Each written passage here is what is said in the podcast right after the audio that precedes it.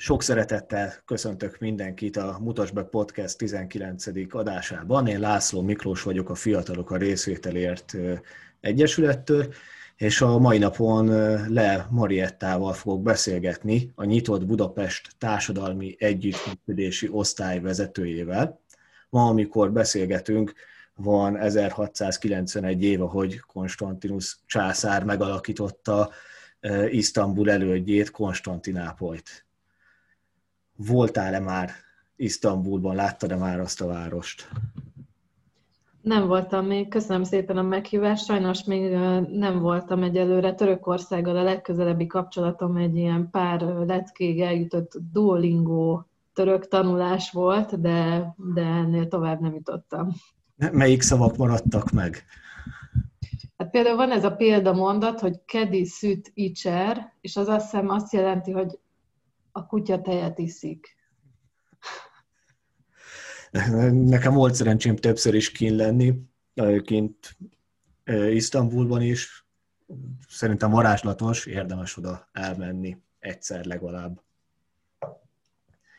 A mai napon a témánk a Budapesten a részvételi költségvetésről fogunk egy kicsit beszélgetni. Ugye Magyarországon ez az utóbbi 30 évben ez nem volt nagyon jelen. Az utóbbi egy-két évben jöttek ezek elő elsősorban Budapesten, budapesti kerületekben a részvételi költségvetések. Az, hogy az egész városi szinten is legyen ez, honnan származik az ötlet, honnan jött ez a vonal?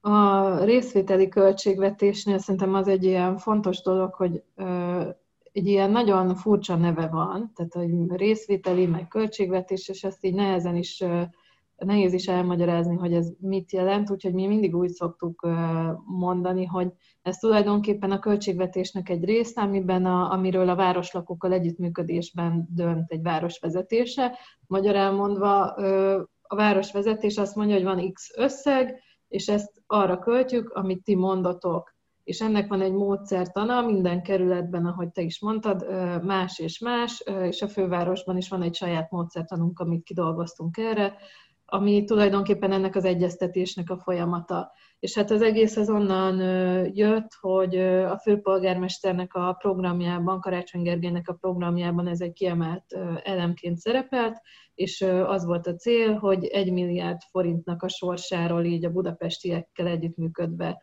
döntsük el, hogy mire menjen. Azért azért nem egy kis összeg, abból sok mindent meg lehet valósítani. Milyenkor belevágtatok? Külföldön azért már sok helyen vannak hasonló kezdeményezések. Volt, amit Igen. megvizsgáltatok? Példának vettetek? Abszolút, abszolút. Ugye a leghíresebb részvételi költségvetés az Porto Alegréből származik. Annak a mintájára jött igazából létre a többi is, és mi azt is megnéztük, de ugyanakkor olvastunk nagyon sok más városnak a részvételi költségvetéséről tanulmányokat, illetve amit így azt mondanám, hogy közvetlen előképének tekint Budapest, az a Párizsi részvételi költségvetés, ahol már 2014 óta van részvételi költségvetés, és olyan népszerű, hogy a most újra választott párizsi főpolgármesternek ez volt az egyik ígérete a kampányában, hogy emeli azt az összeget, amit, amiről így közösen döntenek a párizsiak, tehát az ott egy nagyon, nagyon népszerű projekt. Három kategóriát határoztatok meg. Mi alapján született a döntés ez a három kategória mellett? A három kategória az igazából Budapestnek a fő stratégiai céljait tükrözi.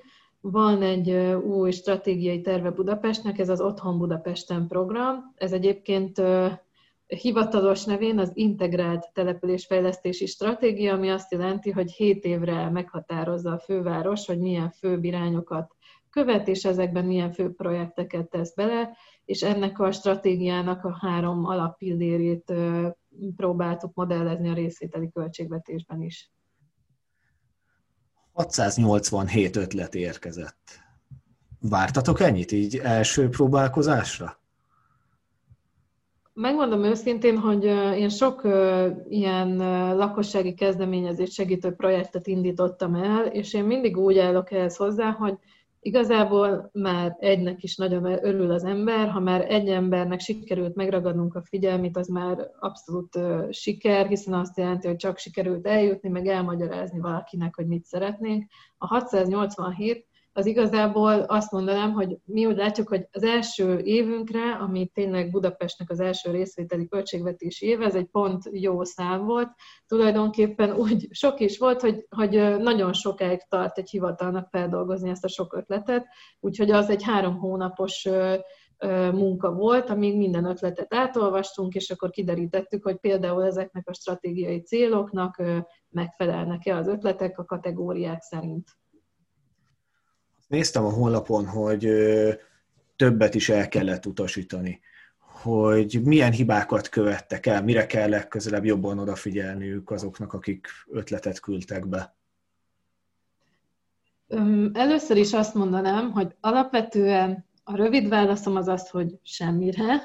Az a fontos, hogy küldjék el nekünk az ötletet, és azt is szeretnénk, hogy a második évben már minél ennél is több ötlet jöjjön be, Másodszorban persze azt kell mondanom, hogy a beérkező ötleteknek meg kell felelniük egy szabályrendszernek, ami az az évi részvételi költségvetési módszertan vagy szabályrendszer, ami azt jelenti, hogy a három kategóriába bele kell illeszkednie, illetve hogy konkrét fejlesztési projekt legyen, nem pedig valamilyen karbantartási dolog. Ugye ez nagyon fontos ezeknél a részvételi költségvetéseknél, hogy, vagy így azt mondanám, hogy a szakmának az egyik szabálya, hogy nem szabad rendszeres karbantartási projektet finanszírozni belőle, mert az az önkormányzatnak amúgy is a dolga. Tehát mondjuk a kártyúzást nem illik a részvételi költségvetésbe belerakni, mert ez egy fejlesztési keret, és olyan fejlesztési keret, amiben a, a mi városunk vagy településünknek a lakóinak az igényeit szeretnénk ilyen innovatív, újszerű irányba terelni, és igazából azok az ötletek estek ki, amik esetleg ilyen karbantartási jellegűek, vagy esetleg olyanok voltak, amik inkább egy szabályozást érintenek, tehát szabályozást a részvételi költségvetésből nem tudunk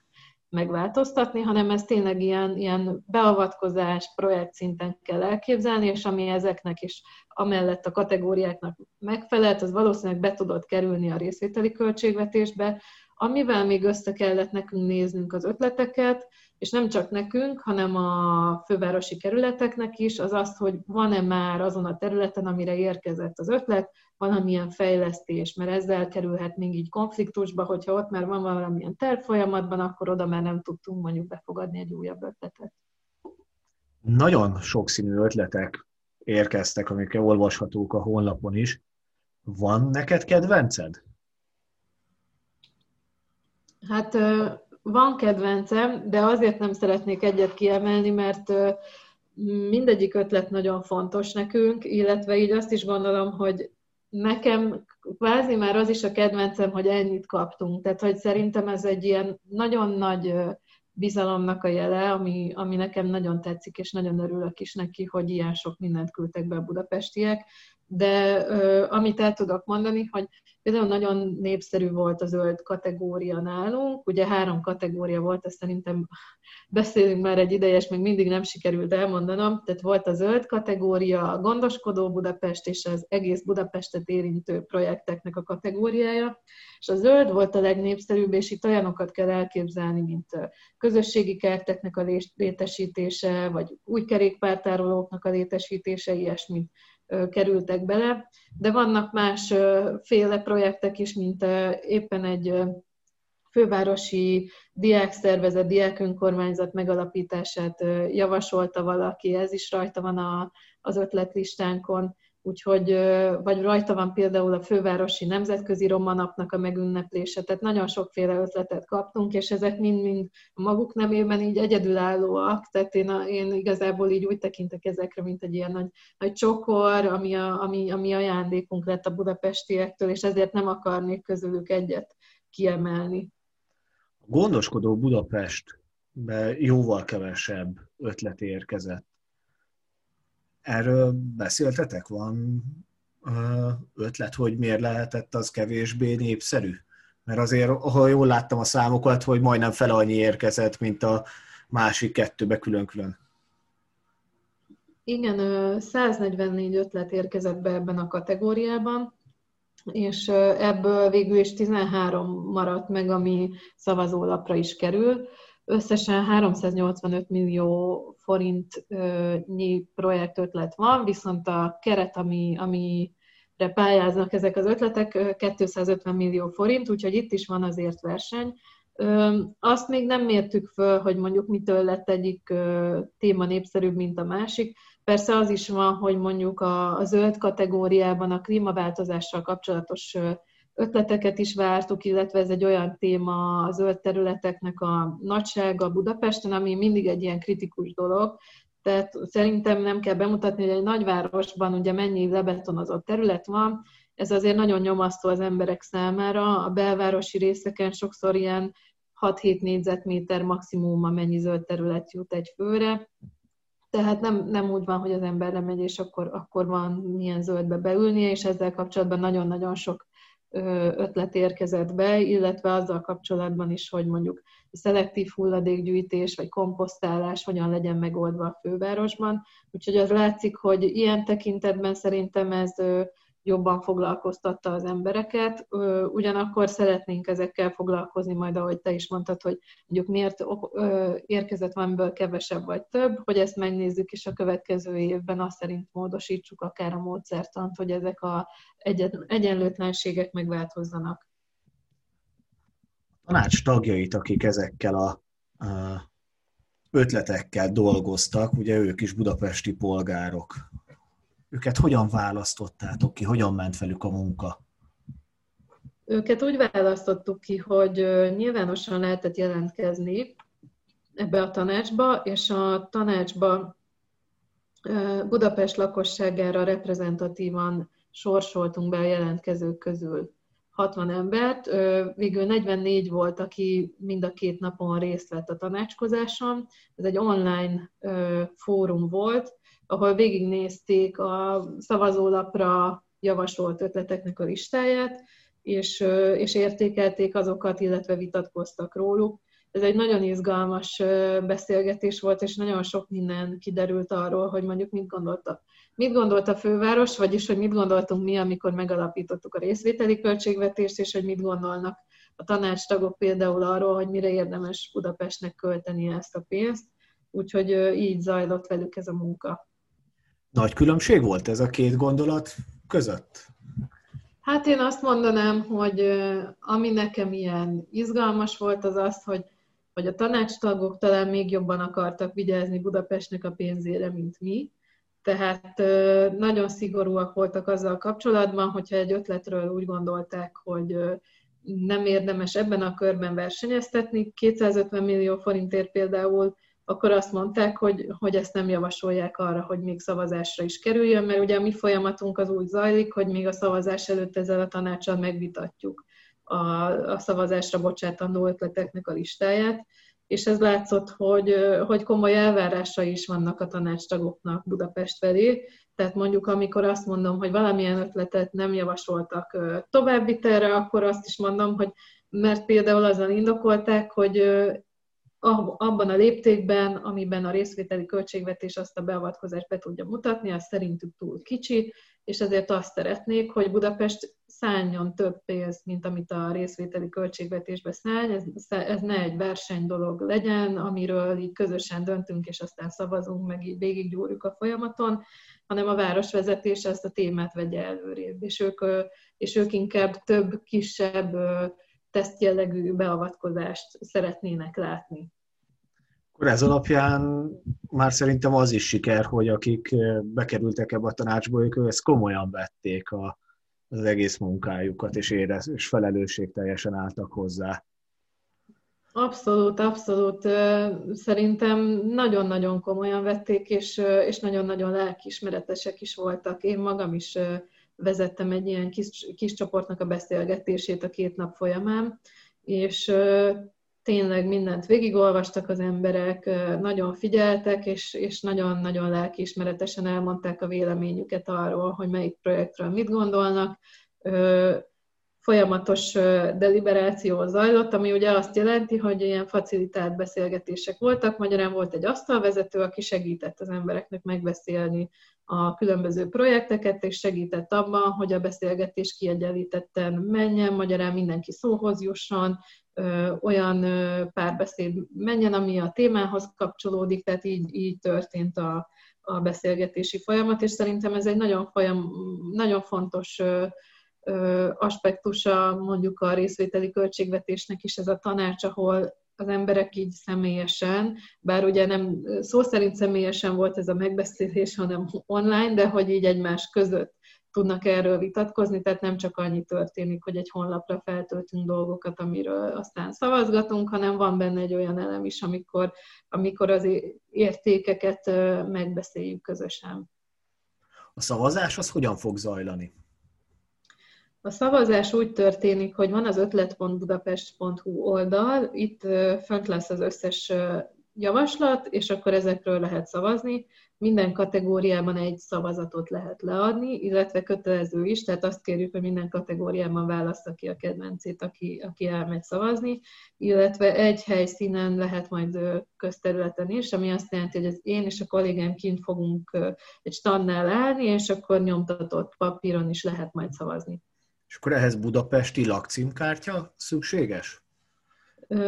Milyen tekintetben azt a, az elképzelést követtük, hogy szerintünk minden, minél, Budapestek minél szélesebb körének szeretnénk ezt a lehetőséget megadni, ugyanakkor azt szeretnénk nyilván, hogy budapesti érintettségűek legyenek a szavazók, ezért azt kérjük, hogy nyilatkozzanak arról, hogy ők Budapesten laknak, itt járnak iskolába, vagy, vagy pedig itt járnak munkába.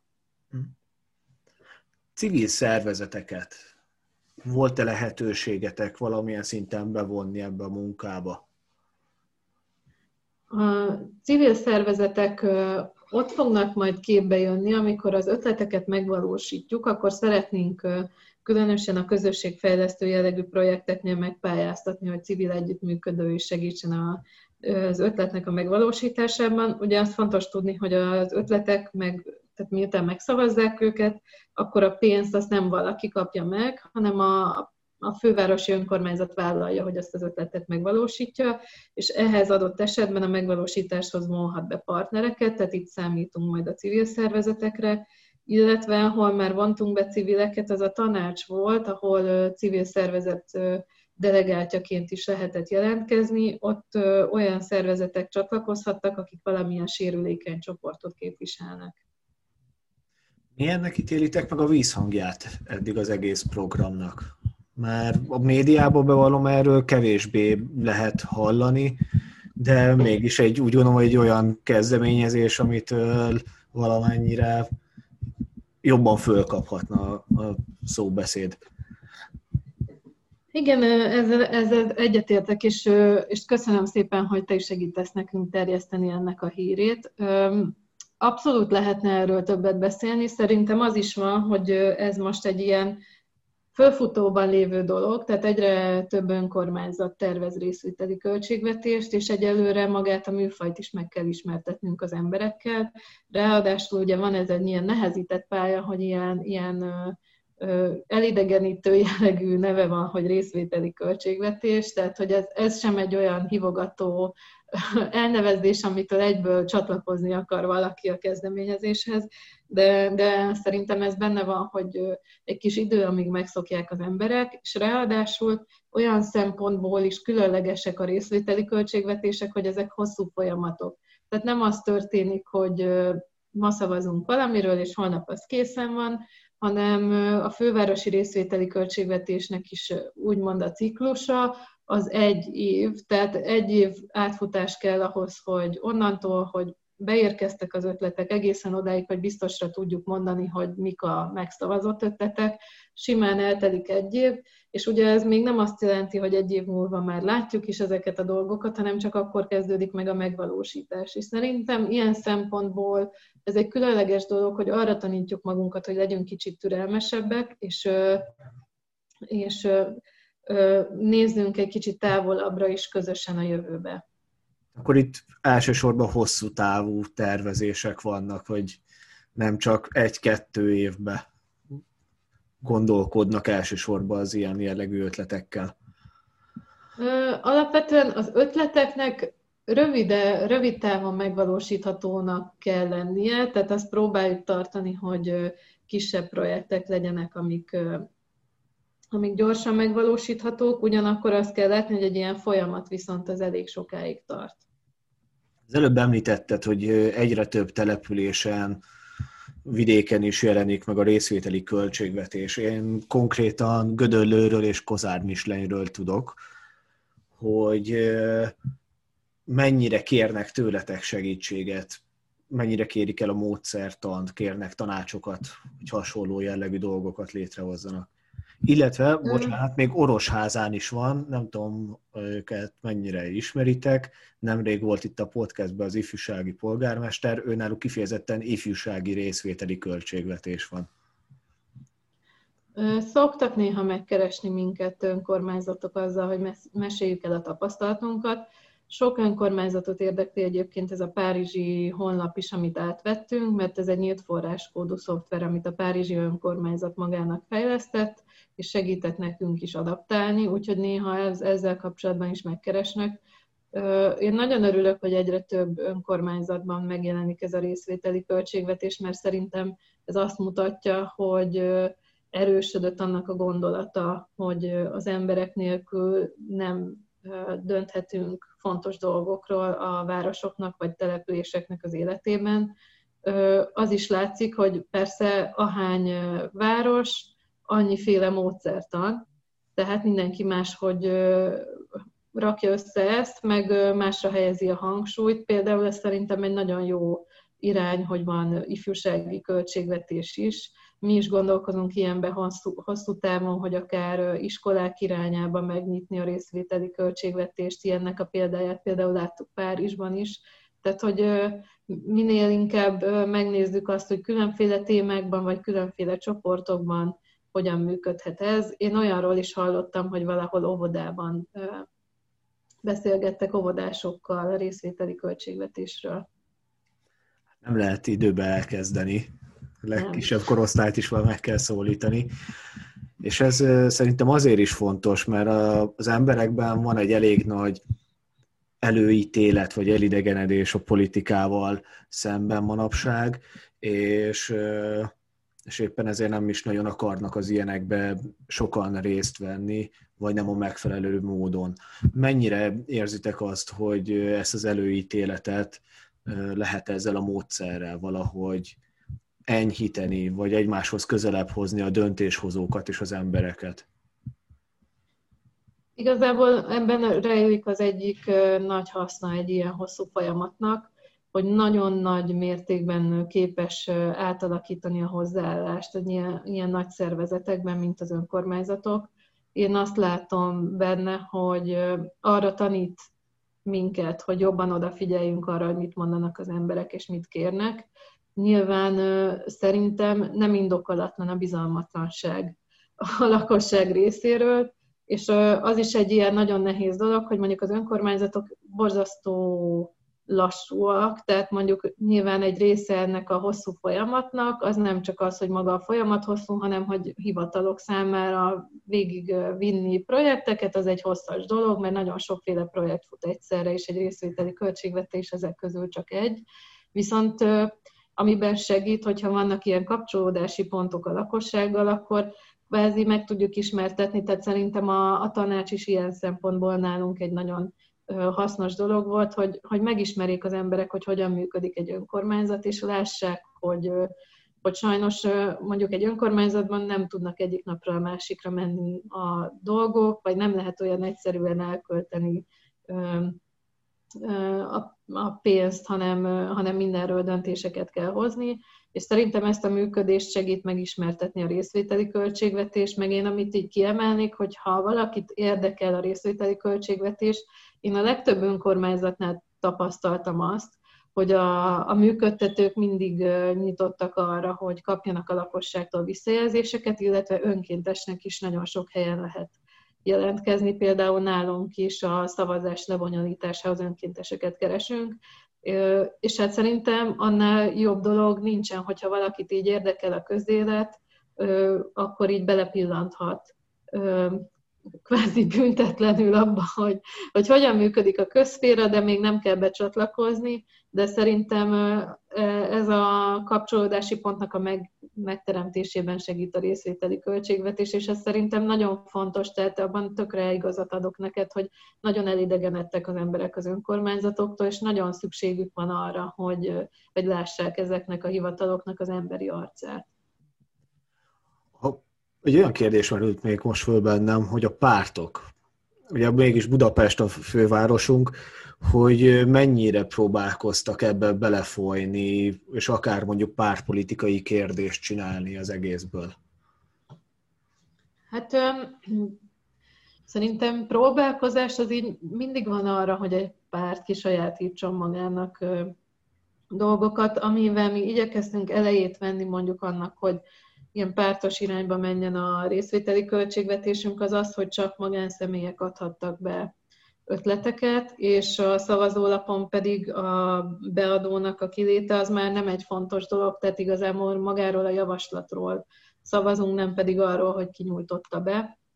Abban szerintem van a pártoknak, nem tudom, így létjogosultság egy ilyen folyamatban, hogy a részvételi költségvetésnek az ötleteinek a népszerűsítésében természetesen mindenki részt vehet, nem csak egy párt, akár egy civil szervezet is, amelyik talál egy olyan ötletet a szavazólapon, ami szerintem meg kéne valósítani az ő városának, és azt mondja, hogy én emellett az ötlet mellett kampányolok az én elérési körömben, és ezzel segíti egyébként a részvételi költségvetésnek is a népszerűsítését.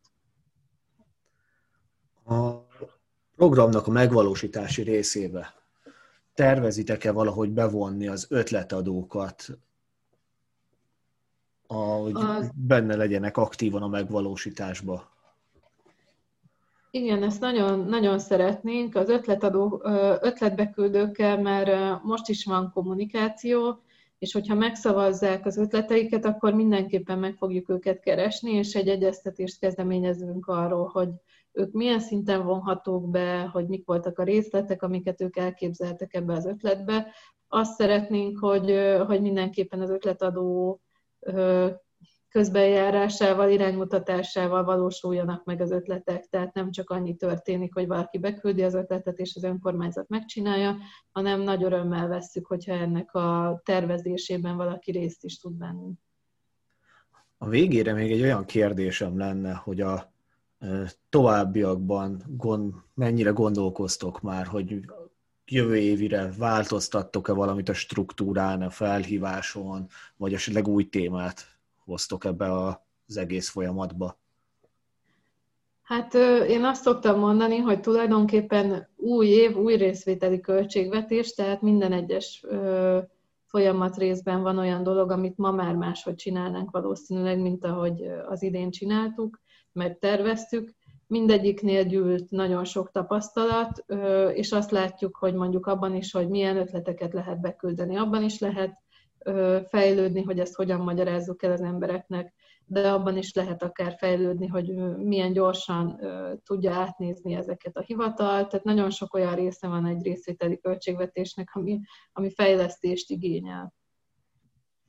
Nagyon szépen köszönöm, Moriett, hogy itt voltál velünk a hallgatóknak üzenem, hogy az ötlet.budapest.hu-t megtaláljátok a leírásban is, és hát mindenkit buzdítok arra, hogy a budapestieket elsősorban, hogy majd szavazzanak, illetve jövőre adjanak ötleteket, a vidékieknek pedig nézegessék az ötleteket, és lopjanak belőle, hogy otthon és vidéken minél több hasonló kezdeményezés megvalósuljon.